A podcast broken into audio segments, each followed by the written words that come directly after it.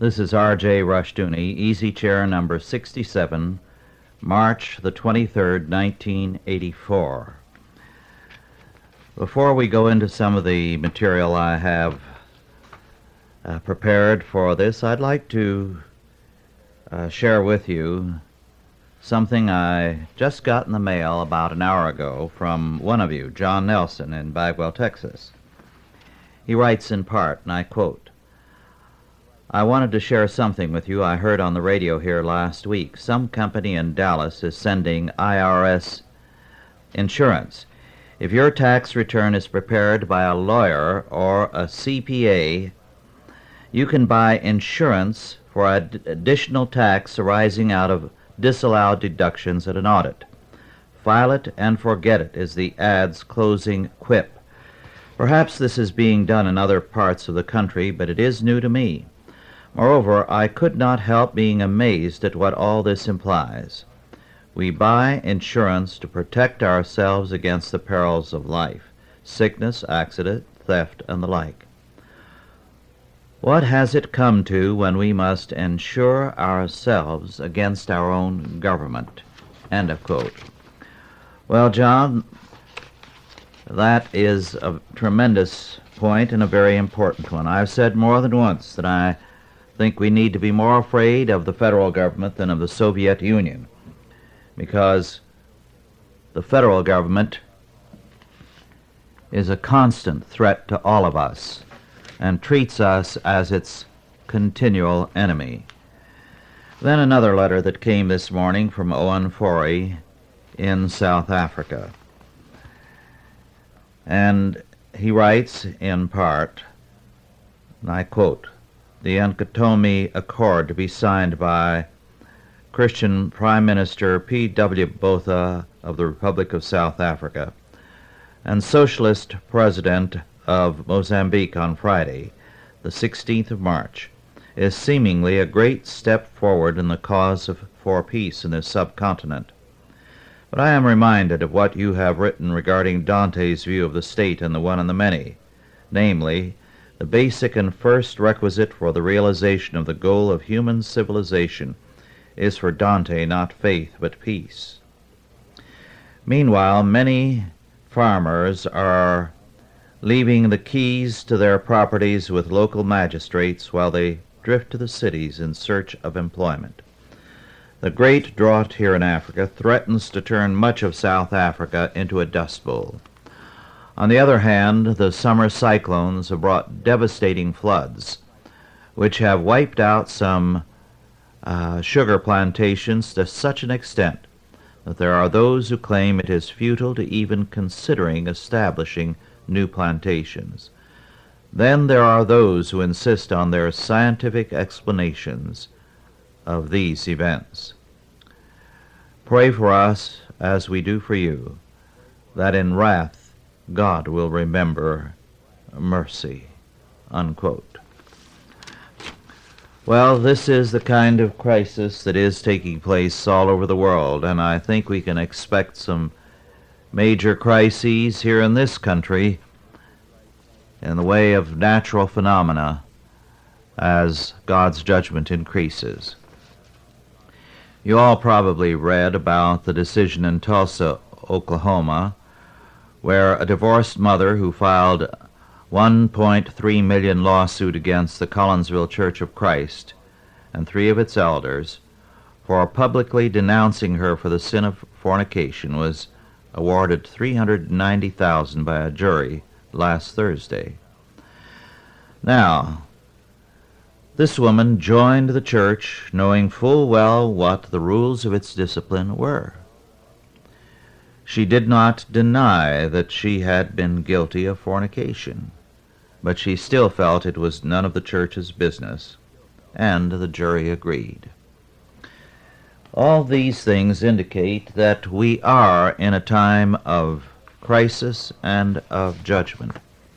Meanwhile, in Washington, D.C., the um, bill to alter the Social Security laws and give relief to the churches, which under the new law are required to pay Social Security, is sitting in committee.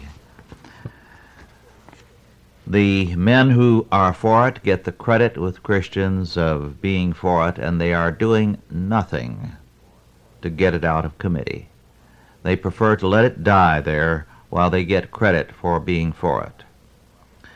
I'd like to read something from the Plymouth Rock Foundation's fact sheet on Social Security because whatever you think about Social Security, you'd better realize it is economically all but finished. It's a disaster economically. I quote Congress passed Social Security Act August 14, 1935. Benefits were not intended as full-scale retirement program, only a partial replacement of wages lost due to retirement. In 1937, 1% of workers' first 3,000 earnings went to federal old age insurance, $30 a year matched by a tax on employer. Since 1937, Congress has expanded the program 13 times. At start, Social Security paid only retirement benefits. Now 21 general types of benefits provided by old age survivors and disability insurance. This year, Federal Insurance Contributions Act. Uh, the tax on both employee and employer is 7% on wages up to 37,500, 9.35% for self-employed. Maximum annual employee-employer tax is $5,250. It will increase to 15.3% of wages up to $57,000 by 1900. 51% of all Americans pay more uh, uh, FICA taxes than federal income taxes. A lot more data, but I will uh, skip over. Uh, yet with increase in taxes and reforms of Social Security amendments of 1983, OASDI, Old Age Survivors and Disability Insurance, is still a fiscal nightmare. The system's unfunded liabilities to cover those now under the program is $5.6 trillion about five times greater than the rest of the federal debt. The system's future solvency is even more unsettled. When the baby boomers of the 40s and 50s reach retirement age, workers then will be even more heavily taxed to fund the system. Economist Michael Boskin warns, unless, on, unless honest solutions are found and committed, uh, commitments honored, the U.S. faces the greatest tax revolt and age warfare in its history. What caused the crisis in the Social Security program? Politics mostly. Congress bought votes with liberalized benefits. It depleted reserves. In the face of increased longevity of American workers, politicians okayed earlier retirement, eased requirements for disability benefits, added hospital insurance, special student benefits, etc. Also, the ratio of workers to recipients has declined drastically. In 1940, 16 workers funded each Social Security recipient. In 1984, it's 3 to 1, with a projected decline to 2 to 1 by the year 2000. By then, at present trends, OASDI expenditures will take 10% of the gross national product, 43% of the federal budget, and 30 plus percent of, a- of the average worker's wages. Is it a good deal? Not really. Not as an investment. Thus, participation is mandatory rather than voluntary.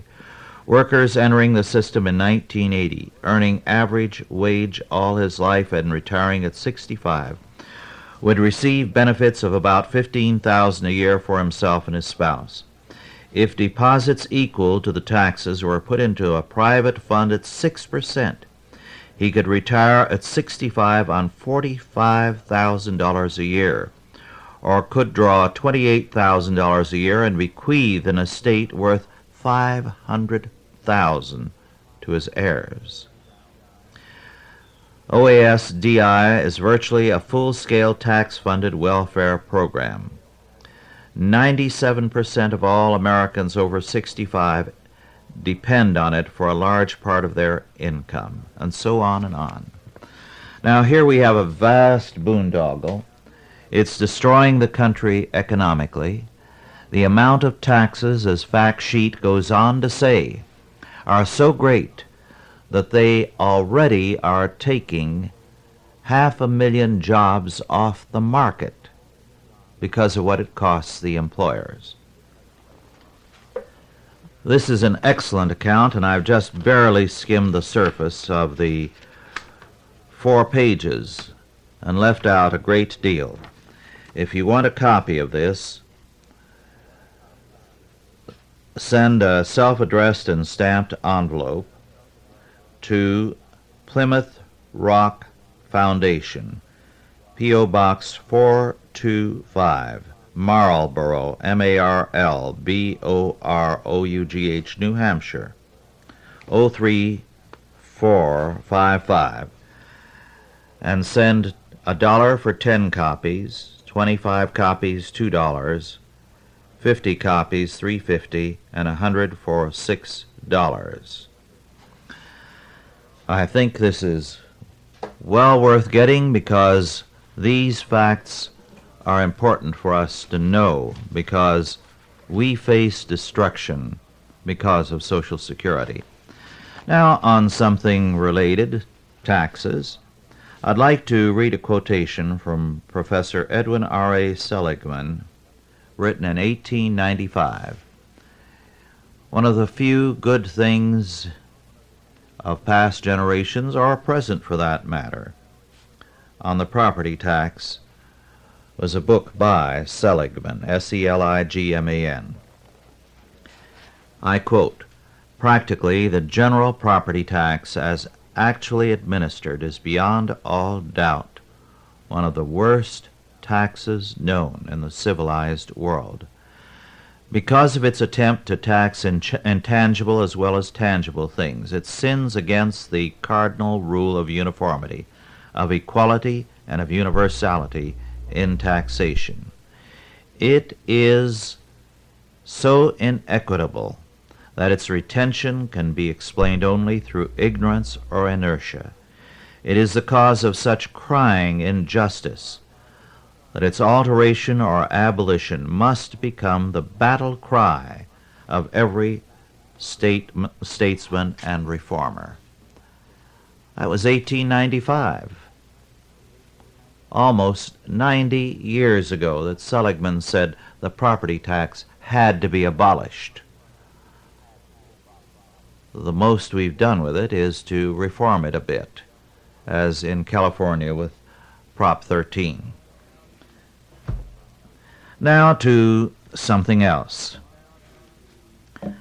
One of the books I dealt with some time ago on these easy chairs that uh, some of you objected to, and I still hear about it. Well, I'm going to deal with the general subject uh, tomorrow morning in our Sunday morning Bible studies on the theology of work. I won't repeat what I have there to say, but the book was Megatrends by John Naisbitt. And uh, some people have written, well, don't you know who Naisbitt is? And uh, how can you plug a book by a man who's not on our side? Well, my feeling is I don't care what side a man is on if he writes something that is useful and that is well worth reading. Now, as against Alvin Toffler's Future Shock, Naisbitt's Megatrends has some very important things to say. Futurology has become a very important aspect of our life today, and more and more scholars are involved in it. But too many of these scholars approach the subject from the perspective of their intellectual presuppositions. That is, they sit down and imagine what developments are going to take place. Well, some years ago, I read some predictions in 1900 about the 20th century. They were very interesting. Most of them were wrong because the technology, the inventions, and so on that seem necessary and inevitable to one generation become totally irrelevant 10 years later. Because as things develop, the needs change, so civilization takes another direction.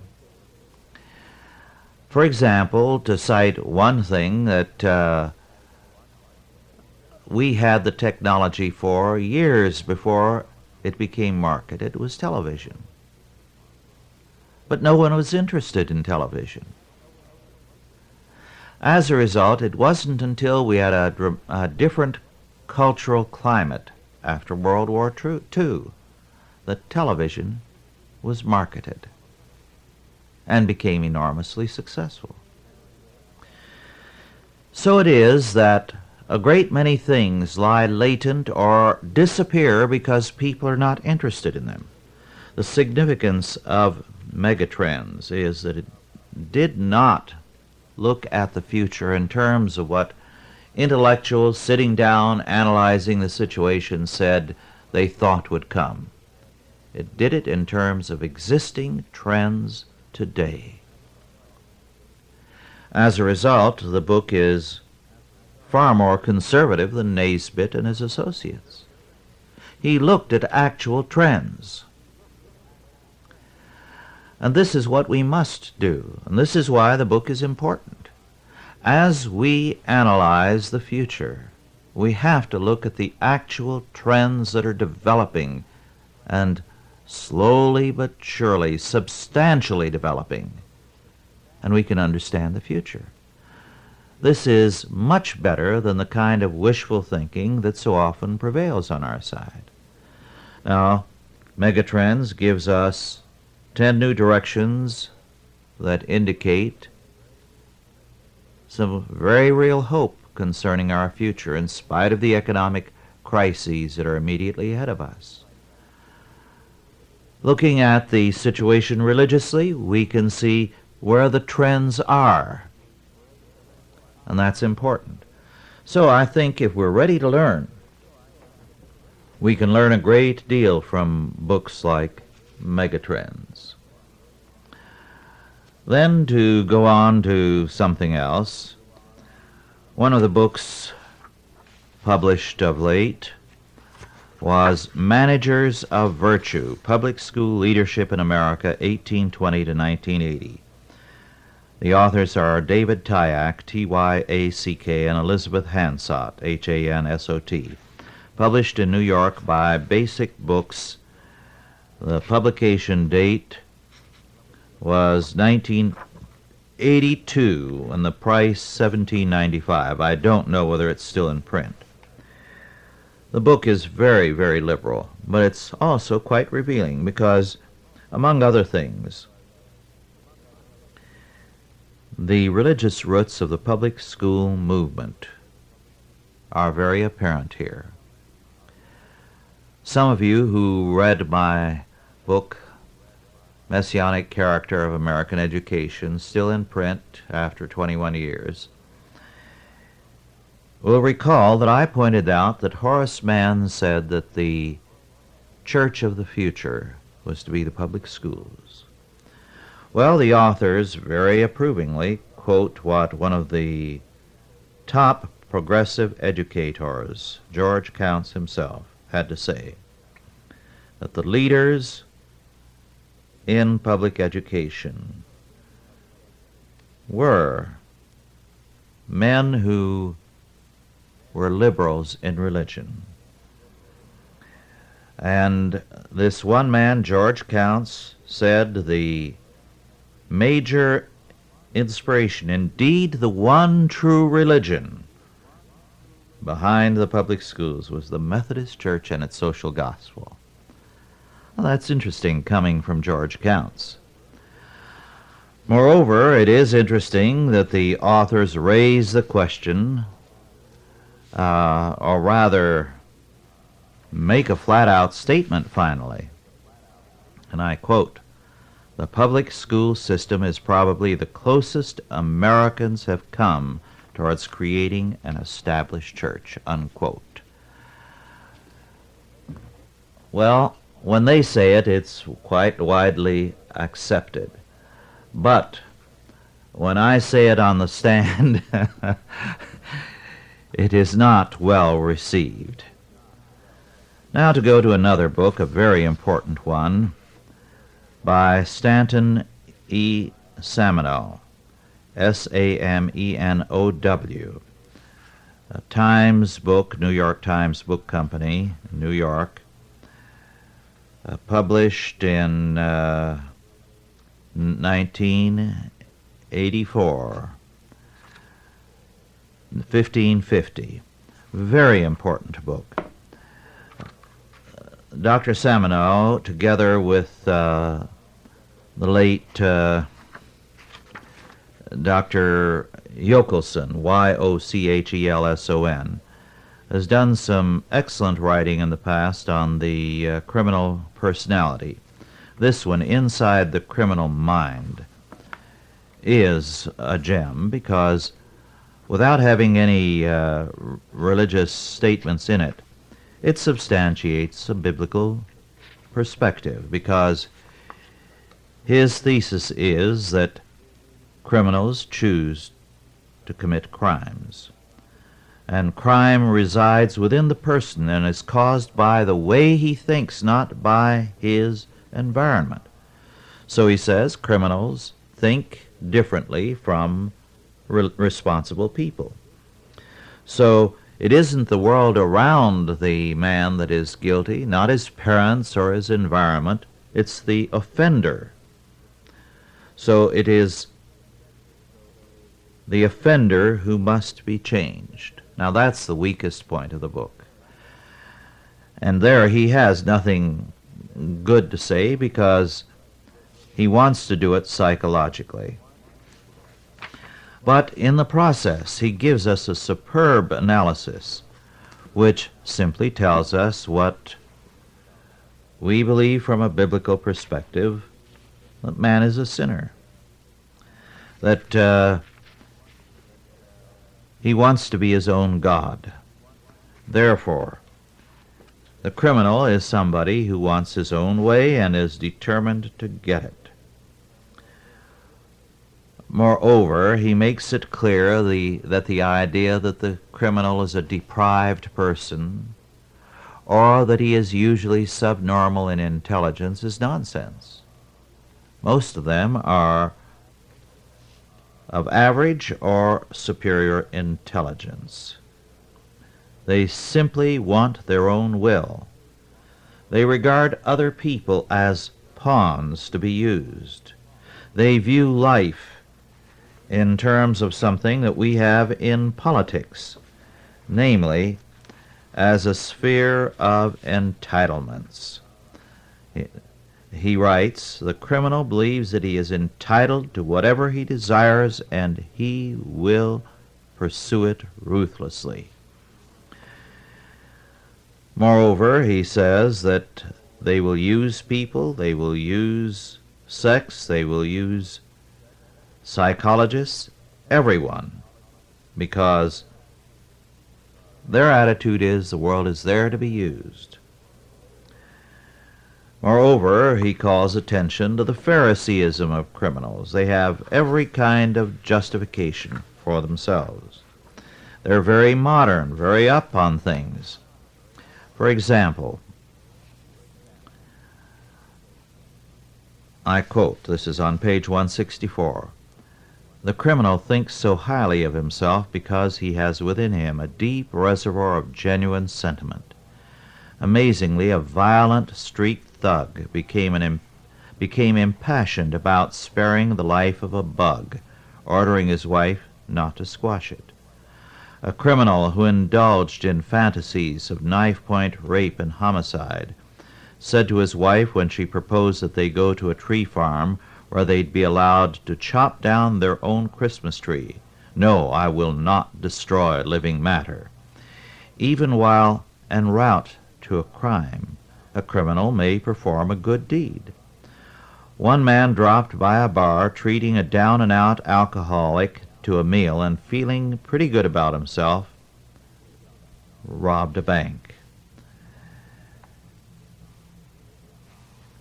And he goes on to say that uh, they will actually rape a woman and then spend 45 minutes talking to her about her welfare or how she needs to have some kind of religion.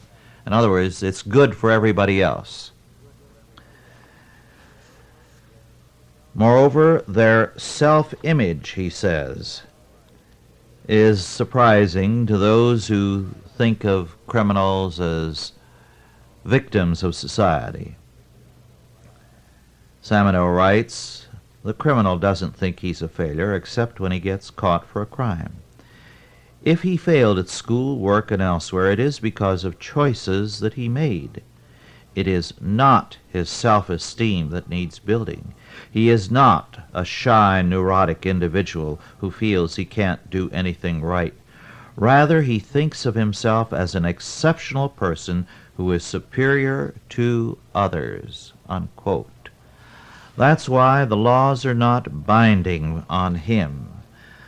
That's why he can feel that religion or uh, psychotherapy or any such thing is good for someone else, but not for himself. He does not need it.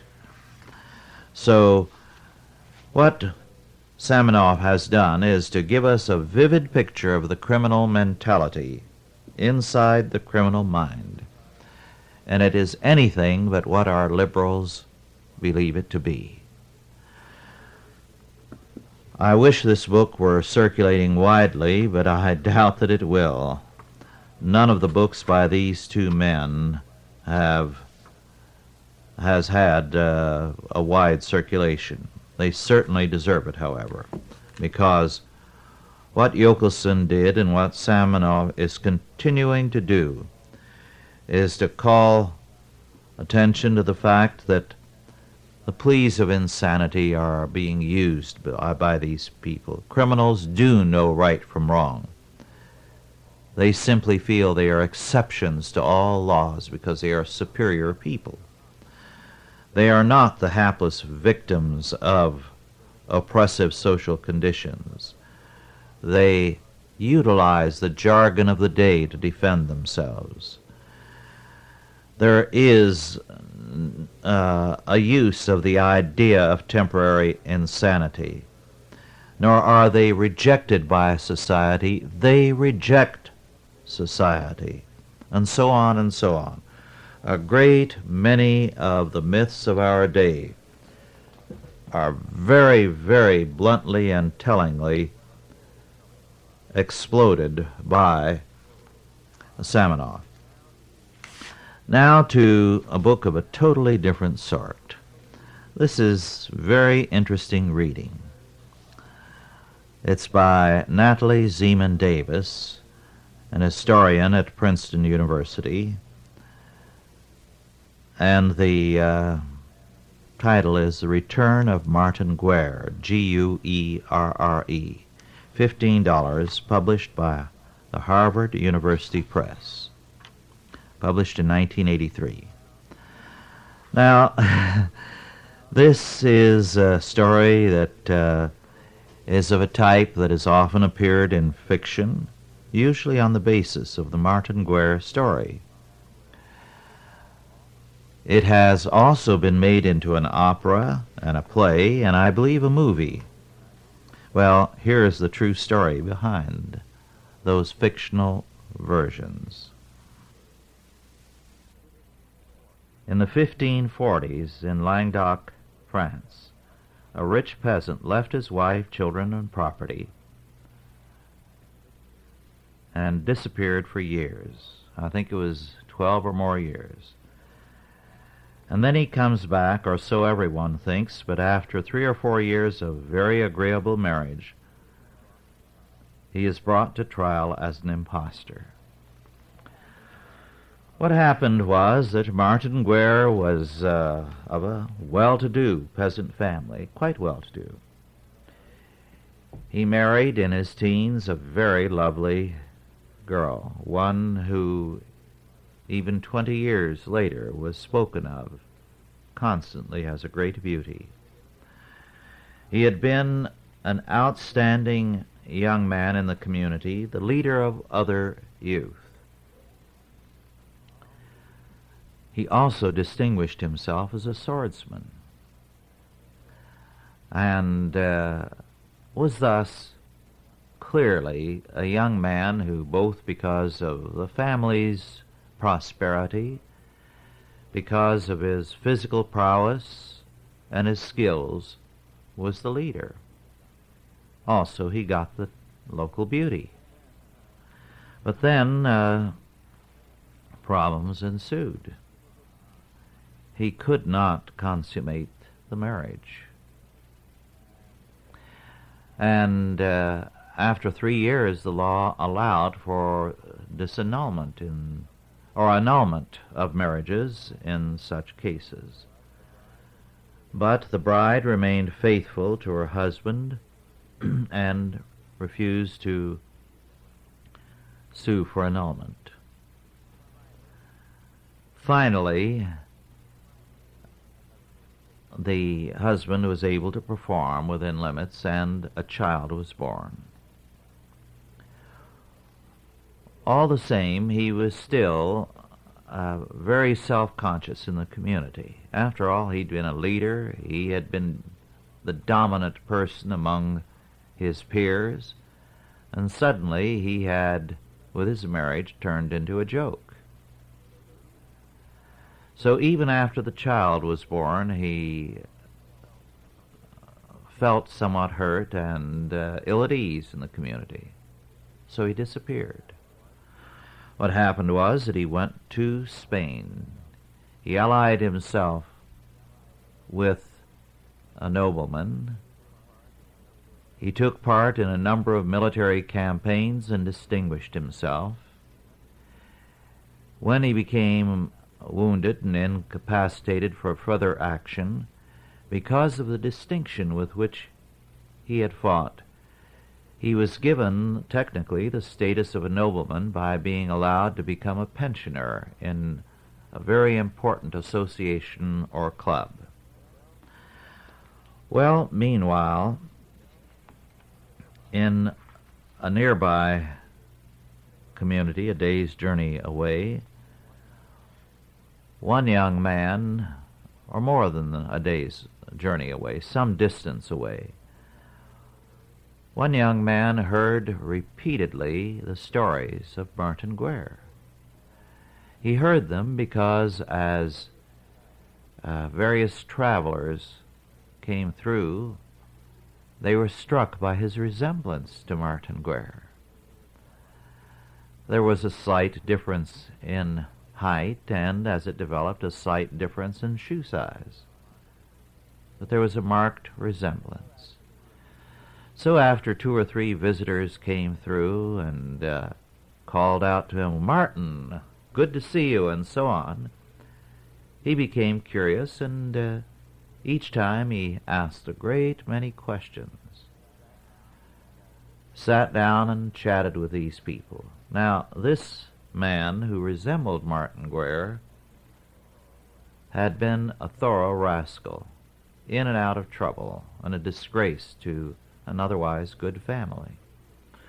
Well, finally, he had accumulated so much information, including data about who was present at the wedding, the names of all the relatives, what they looked like, that he decided he would be Martin Guerre. And he returned to a place within a day's journey of the village. And there he uh, identified himself as Martin Guerre. The news spread rapidly to Martin Guerre's home community. And Martin Guerre's sisters came there and happily identified him. And uh, so in due time he went home, and there fathered I believe three children.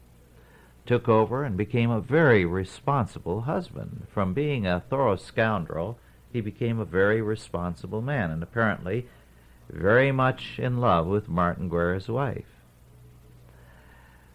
The uh, estate he began to develop very ably and successfully. But then he got into a quarrel with Martin Guerre's uncle, who had earlier welcomed him back and had been pleased with him. It was a quarrel over property. And the uncle was in the wrong. But by pressing the point and challenging his authority as the senior member of the family, he was placing himself in the wrong in challenging the uncle. So the uncle became furious and said, How do I know you are really Martin Guerre?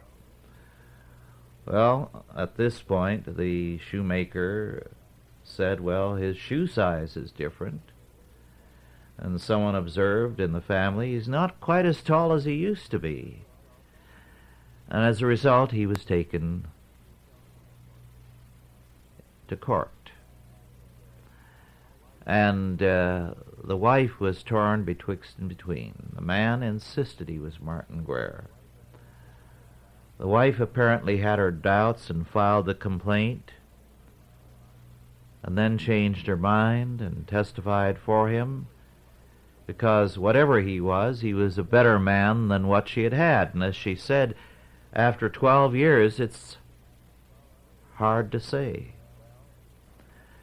Well, the man was convicted and there was an appeal and a rehearing in the Court of Appeals. And at this point, the real Martin Guerre walked in, minus a leg, which he had lost,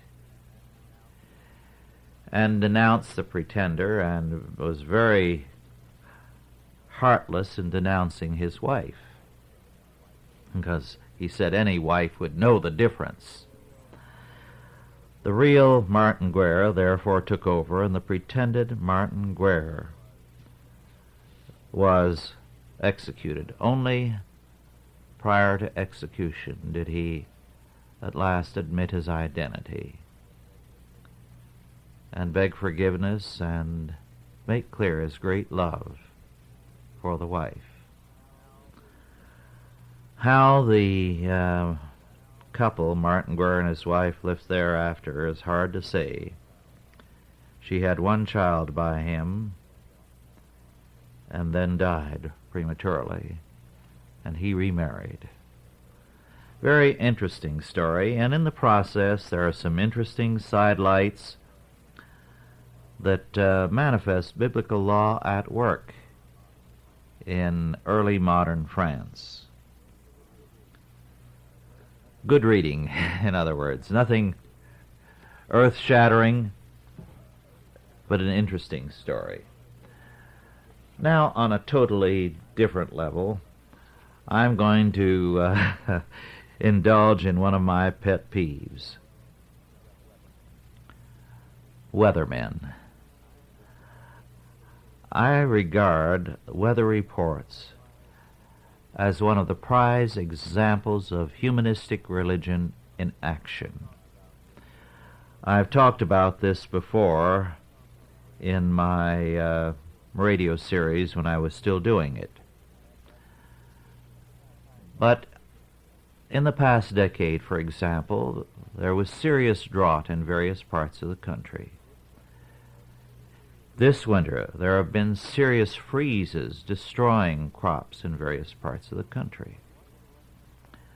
And what do the weathermen talk about? Beautiful day tomorrow.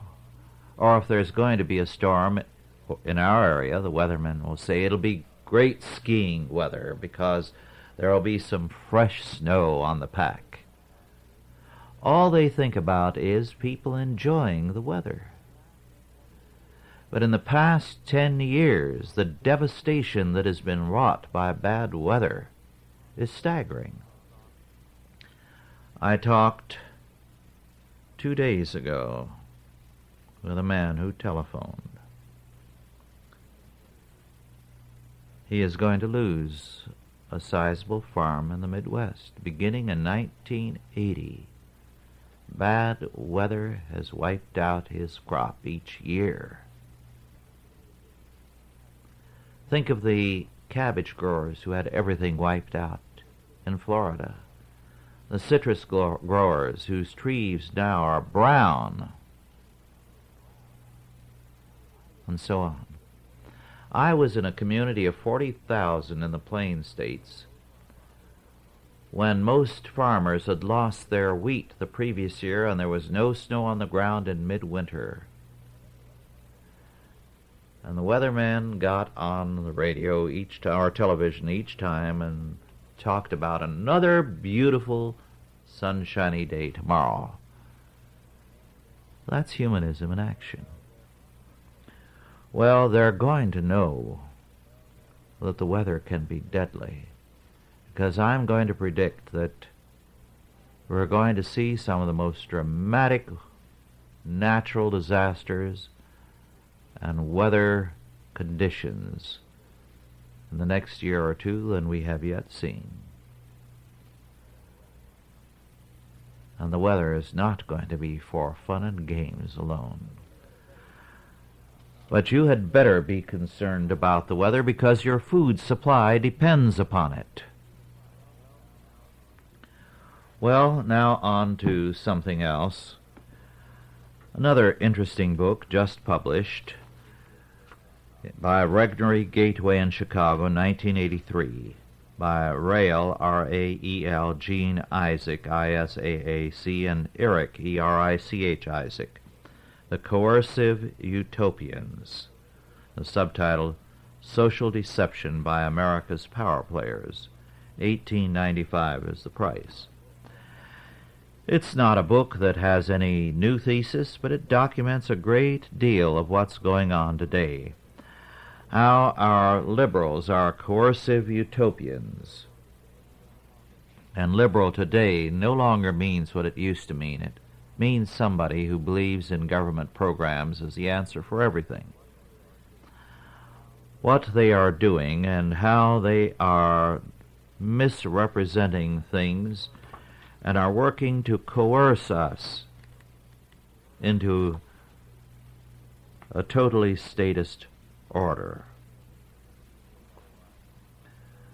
People like Barry Commoner, Amory Lovins, Jeremy Rifkin, Ernest Callenbach, and of course Paul er- er- Ehrlich, a guru of the zero population growth movement, Mother Jones Magazine, Nader, and many, many more are here listed and what they have to say described.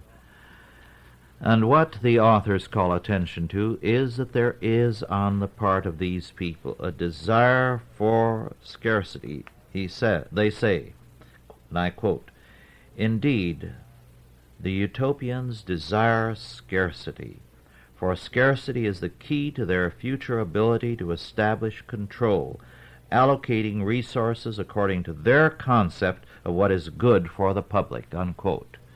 That to me is the key sentence in the book. When you create scarcity, you create the opportunity for the federal government to step in and to allocate resources. Well, through the controls on agriculture, through the controls on business, they are moving towards creating scarcity. In the Soviet Union, you have planned scarcity. In Red China, you have planned scarcity. In every socialist country in the world, you have planned scarcity. And what we are getting here is planning for scarcity. And the idea of unleashing business or agriculture to be more productive is ridiculous for these people. And of course, he calls attention, or the authors call attention, to the uh, perversion of the news. For example, they speak of the failure of CBS in its two part drama, Guyana Tragedy The Story of Jim Jones, to say a word concerning Jones as a communist. They, I quote Jones had broken with the U.S. Communist Party according to his own statement because it had turned against Stalin, and I loved Stalin. Nonetheless, his feelings toward the party had clearly mellowed, for his will provided that in the absence of immediate surviving family, his estate should go to the U.S. Communist Party. Jones had also ordered that seven million dollars belonging to the People's Temple be transferred to the Soviet Union. When the script's author, Ernest Tidyman, was asked about the omission, he said he did not believe Jones was a communist. Asked what Jones' political views were, Tidyman replied, None particularly. He was very liberal, very progressive, very community conscious. Presumably, for Tidyman, giving the facts about Jones' communism would interfere with the image he wanted to convey of Jones as an idealistic community builder gone astray. So, this book is very interesting. Saw the names of some of my teachers and classmates in it, including a roommate. And they deserve to be there because of what they have helped do to this country. Now to a book which is an older one by Lynn T. Uh, T. White, Jr., Medieval Religion and Technology, collected essays, published by the University of California Press in 1978 and I believe out of print. At any rate, the reason why I'm reading this is because of something he has to say about life in the Middle Ages for the common people. Now, when R.E. McMaster was here recently, he told me there is a book that calls attention to the high standard of living among the peasants in the Middle Ages. And I'm hoping he will locate that reference and uh, I can read that work. However, uh, there is some evidence apart from that uh, that uh. White supplies. I'd like to uh, call attention to the data on pages 133 following, a chapter on the life of the silent majority, peasant life. And he cites from a story of a couple of uh, wandering knights who come to this village. And he says this tale has the peasant not at all in mind. It's dealing with the behavior of these young knights, and therefore, in the process, we get an honest picture of the peasants that uh, is given to us unconsciously because it was not the author's purpose to tell us about peasant life. His description of German peasant life in the middle of the 11th century is the more valuable because he is simply telling a picaresque story in a context familiar to his audience. Here we view a lively, self-confident, prosperous agrarian society. The village is of considerable size. The houses are built around courts which include stables, barns, storehouses, and latrines. There are many cattle, horses, sheep, goats, hogs, chickens, geese, and bees, not to mention pet dogs and cats, and a large establishment has several hired servants. There is plenty of food, including meat, and for special occasions one drinks wine or mead. Surplus production is sold for money, and there is some participation in commerce. Spices are twice mentioned. And the hussy has a fur robe. At the house where Ruodlieb stays, a cup magnificently carved of walnut wood and ornamented with gold is brought out in his honor. Our author, however, is not romanticizing the peasant. The older men in particular are unkempt, dirty, and rough in their manners. What are we to think of the fact that this 11th century picture of northern peasant life is considerably happier than those found in such well-known poems as Meier Helmbrecht 200 years later and Piers Plowman in the 14th century? The key to the difference is the fact that these works, latter works, have a moralizing intent. They are denunciations of abuses which undoubtedly existed. But this circumstance should warn us not to consider their descriptions normative. Ruodlieb may be trusted as more objective, because it has as little purpose of arousing compassion for the peasant as of making us envious of him. The author is merely telling us a good story in the setting of the society which he knows. So he goes on to say that uh,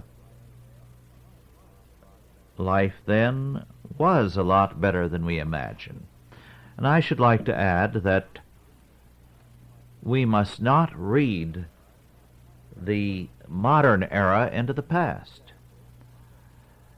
For example, after the Renaissance and the Enlightenment, the role of the peasant was a very ugly one.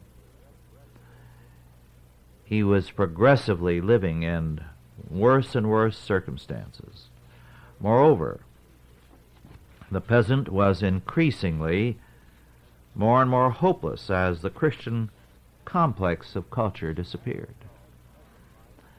As a result, peasant life was degraded and dirty. Bathing, which was commonplace in the Middle Ages, bathhouses in cities and villages, these disappeared. We must not forget that the Renaissance and then the Enlightenment set culture back dramatically. Only within the last century have we been able to see the ordinary man live anywhere near as well. So we must disabuse ourselves of so much of the mythology that prevails. Now to another book. This one is out of print. It was published in 1979 by W. W. Norton in New York. Alec Thackeray, You'll Need a Guardian Angel is the title. It's a book about a young Pole, a law student, who was drafted into the service as a lieutenant when war broke out in 1939. When Hitler and Stalin divided Poland between themselves, the army of which he was a part was taken over by the Soviet Union. The men wound up in slave labor camps. He gives us a horrifying account of life within the Soviet Union and in slave labor camps, as so many others have done. But the interesting thing is that this young man escaped from that slave labor camp, something that rarely happens. He was up in the Arctic Circle in the huge forest areas there. He made his way deep into the woods and there found an elderly couple who had been in slave labor camps, when released, were confined to Siberia and had gone deep into the jungle to, or forest rather, to build a life for themselves there, a subsistence life. They did not want any part of the rest of the world. They were devout, godly people. He was trying to make his way back to Poland, clear across Siberia and Russia. This elderly couple passed him on in time to another couple living also deep in the woods, but some distance in the direction he wanted to go, and then a third couple with whom he spent the winter because the snows were too deep. He finally got as far as the vicinity of Moscow when he was caught and sent back this time to a coal mine near the Chinese border. When there was a cave in in the mine, he hid, and it was assumed that he was one of those under tons of rock, dead. So at night he crept out of the mine and made his way into China, and from there to freedom. However, the interesting thing to me was his experience in these isolated homes. A few years back, a colony of old believers were found deep in the woods. A Soviet plane flying overhead spotted a colony, reported it. They were all arrested and sent to slave labor camps. Isolated individuals, of course, or families like these that he stayed with, do exist in those places. All of them praying for the end of the Soviet regime. Well, our time is virtually over.